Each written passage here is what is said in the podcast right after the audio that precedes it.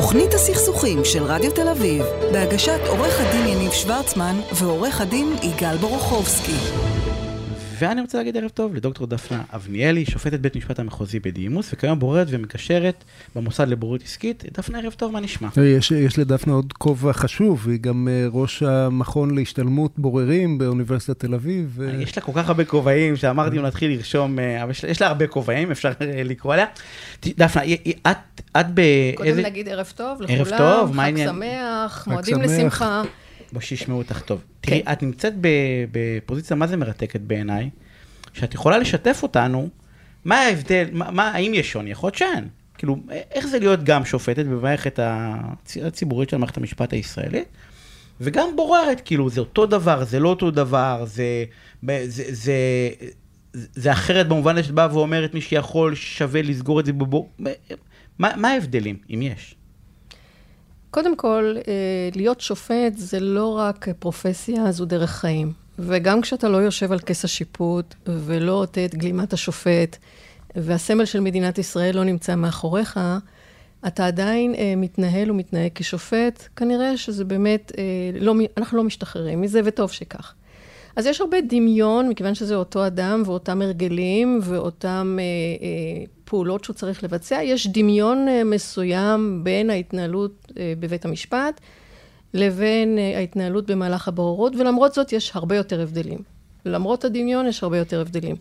אני הייתי שופטת במשך 25 שנים, מתוכה מחצית מהתקופה בבית המשפט המחוזי. דנתי באלפי תיקים. הופיעו לפניי מאות עורכי דין, מהמשרדים הגדולים ומהמשרדים הקטנים, בתחומים האזרחיים, אפילו בפלילי, בכל דבר נגעתי במהלך השנים. וחלק מהדברים הגיעו לפתחי מתוך צרכים של המערכת, לא מתוך בחירה. בבוררות היום, כשאני יושבת כבוררת... לא בחירה שלך וגם לא בחירה של הצדדים. נכון, אמת, כן. לא בחירה שלי ולא בחירה של הצדדים. הבוררות היא שפיטה הסדירית. למה הסדירית? כי מקורה בהסכם. הצדדים בוחרים ללכת לבוררות, הצדדים מסכימים ביניהם מי הבורר, או נותנים לגורם שלישי להחליט או להמליץ להם מי הבורר, למשל ראש לשכת עורכי הדין, נשיא המוסד לבוררות, גורם שהם סומכים על שיקול הדעת שלו, שיבחר עבורם או ימליץ עבורם על הבורר המתאים, ומחליטים גם על הדרך שבה תתנהל הבוררות. אז מבחינה זו, לצדדים יש הרבה יותר שליטה על מה שקורה במהלך הבוררות, כי זה רצונם ואת רצונם צריך לכבד. אין בבוררות את בעיית העומס, למשל, כפי שיש בבית המשפט. רק כדי לסבר את האוזן, אני אספר לכם, אולי יש מי שיודע, אבל אני אחזור על כך. יש בסך הכל 850 שופטים במדינת ישראל, משופט בערכאה הנמוכה ביותר, ועד בית המשפט העליון. והעומס המוטל על שופט מחוזי לצורך הדוגמה, לפי נתונים שראיתי ובדקתי לאחרונה, והם משנת 2020, הם 400 תיקים לשופט. זאת אומרת שגם אם השופט ידון בתיקים 365 יום בשנה... שופט אזרחי אפילו יותר, בוודאי בשלום. אז אני דווקא הבאתי דוגמה של המחוזי, כי זה מה שעשיתי לפני פרישתי, אז חשבתי שאני אתמקד בזה. אז מה שאני רוצה לומר, שזה גם אם שופט ידון בתיקים 365 יום בשנה, אבל יש לו כ-400 תיקים פתוחים שהוא צריך לדון בהם, הוא לא יגיע לכולם במהלך השנה, והרי אנחנו לא דנים 365 יום בשנה. זאת אומרת, בעיית העומס היא כמעט בלתי אפשרית, והעומס אומר שהשופט יכול להקדיש כמות זמן מסוימת לתיק, ואולי לא להגיע לכל תיק בקצב הזמנים שהוא היה רוצה והצדדים היו רוצים. בבוררות, ממש לא כך. קודם כל, הבורר שיושב כשופט יכול לבחור באיזה תיקים הוא מעדיף להתמקד, הוא יכול לקבוע את לוחות הזמנים, כמובן כפוף לאומנם של עורכי הדין, שהם תמיד מאוד עסוקים, כי הם מופיעים גם בבית המשפט וגם בבוררות, והוא יכול לדון מיום ליום. אני אתן דוגמה אחת של בוררות שעשיתי לאחרונה. הבוררות הזו, לפי רצונם של הצדדים, הייתה בוררות מואצת.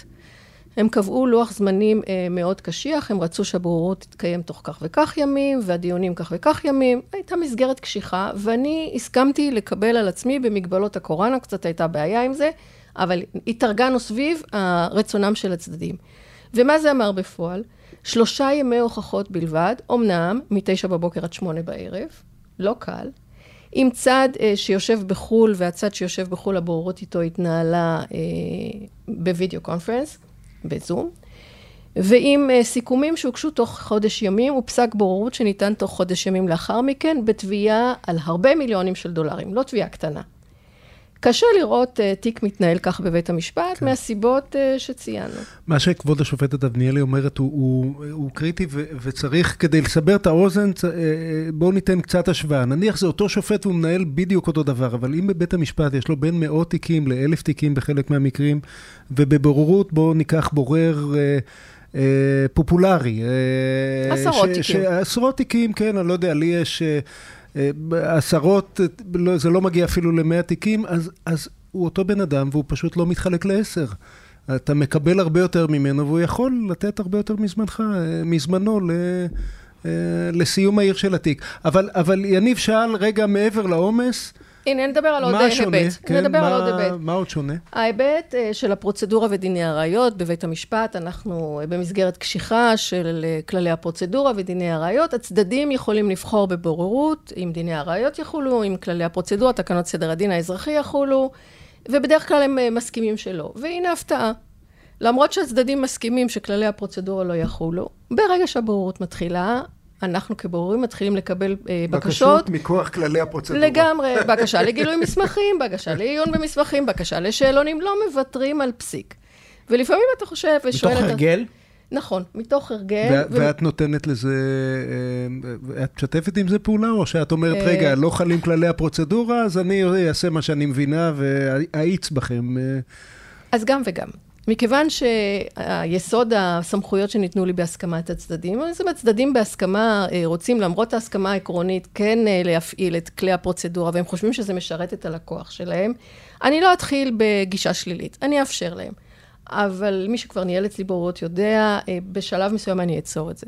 כשאני רואה, וזה קרה לו 100 פעמים, שהשימוש בכללים האלה משמש בעצם כאמצעי לניגוח בין הצדדים, ולא לטובת הלקוח. ולדחיית הליך הבוררות. ולדחיית הליך הבוררות, כדי שיגידו אחר כך, הבוררות הזו נמשכה המון זמן. ועינוי דין, וגם לא מה סיכמנו. ולא מה שרצינו, ושעות, ועלה לנו הרבה כסף, כי משלמים על כל דיון. אז לא, אז כאן היתרון, ואם שאלתם מה ההבדל, או מה היתרון של ניהול בוררות בפני שופט, אז זה אחד היתרונות של ניהול בוררות בפני שופט.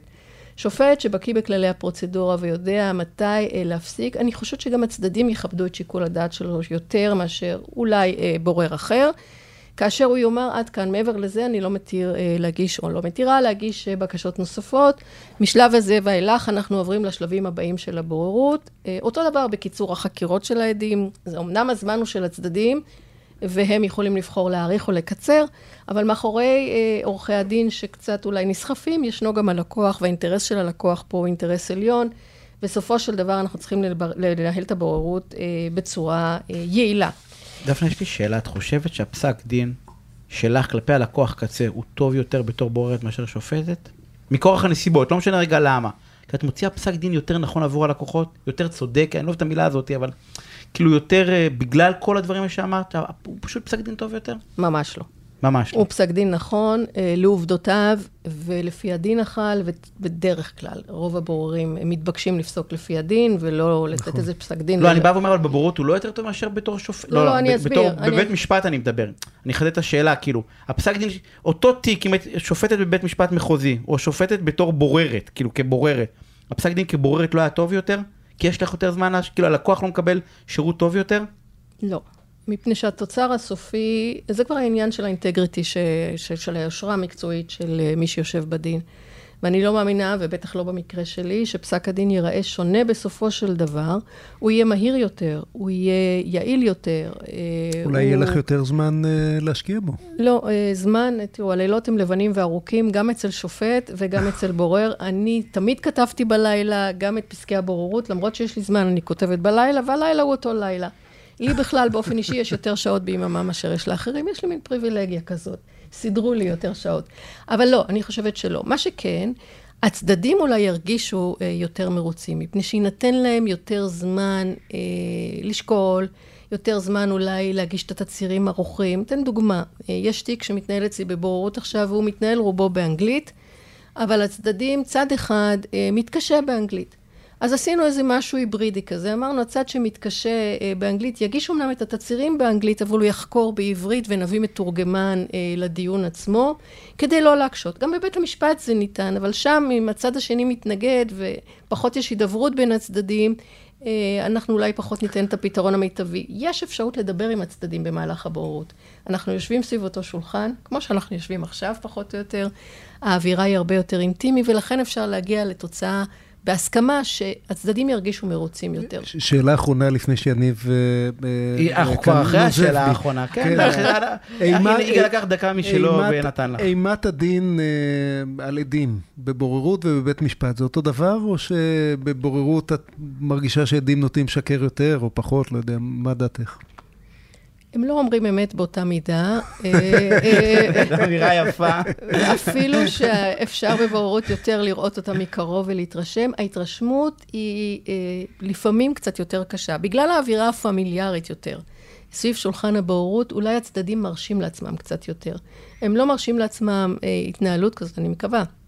בבית המשפט כשהשופט יושב למעלה על הפודיום, אבל בסופו של יום, התנהלות של אדם היא התנהלות, והדרך שבה הוא בוחר להעיד. שקרן תמיד יישאר שקרן. או מי שמתרחב.